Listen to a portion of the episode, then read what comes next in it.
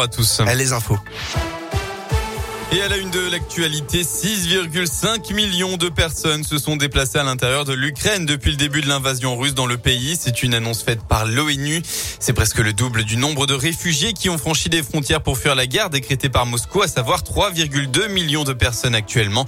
Alors que les combats se poursuivent, le président ukrainien a appelé la Russie à jouer le jeu des négociations pour, je cite, minimiser les dégâts causés par ses propres erreurs.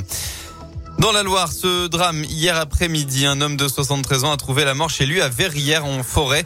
Le septuagénaire a été écrasé par une charrue. On ne connaît pas les circonstances exactes de cette tragédie. Ce que l'on sait, c'est que les secours n'ont rien pu faire pour la victime en arrivant sur place. En Haute-Loire hier, fin du procès en appel pour cet homme qui avait tué euh, le 26 décembre 2018 son ex-femme de sept coups de couteau dans le cou à Durtol dans le Puy-de-Dôme. Cette dernière se souhaitait se séparer de l'homme de 55 ans. Il avait déjà écopé de 25 ans de prison l'année dernière. Pas de surprise, il a été recondamné avec euh, à peu près la même sentence. Il n'a par ailleurs pas expliqué son geste devant ses filles. De nouvelles recommandations par la haute euh, autorité de la santé pour la vaccination. Un rebond épidémique est constaté hein, depuis quelques jours en France.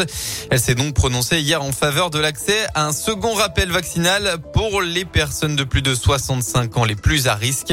L'instance estime que cette nouvelle dose doit être réservée à cette catégorie et proposée seulement aux personnes qui le souhaitent. On passe au sport. Le Clermont Foot dans le Nord pour repartir de l'avant. Le coach et les joueurs ne n'ont pas caché. Le début de semaine a été compliqué en Auvergne après la défaite 2 à 0 euh, concédée à domicile face à Lorient, un concurrent direct pour le maintien en Ligue 1.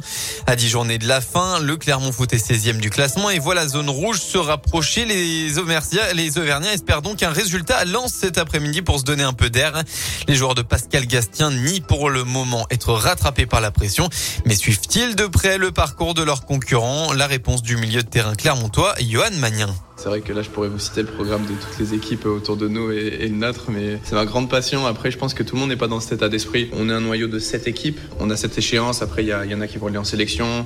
On va avoir deux semaines de coupure et après, on, verra le, le dernier bloc de neuf matchs. Mais euh, non, pour l'instant, il n'y a pas forcément de, crispation où voilà, on regarde ce que les autres font, on regarde à tout prix les résultats des autres. On se concentre vraiment encore sur nous et je pense que c'est le plus important. J'aime bien le dire, c'est on a vraiment notre destin entre nos mains. Quoi. Si on fait ce qu'il faut, on restera en Ligue 1 et, et on va faire ce qu'il faut. Lance Clermont Foot, c'est à 17h. Hier soir, en ouverture de la 29e journée, la SSE a fait match nul face à 3. Un but partout, pardon. Et en basket, deux rencontres aujourd'hui pour la 23e journée de championnat élite. La Gielbourg accueille Le Mans à 19h. De son côté, la Chorale de Rouen jouera aussi à domicile contre Nanterre à 21h. Si beaucoup Valentin.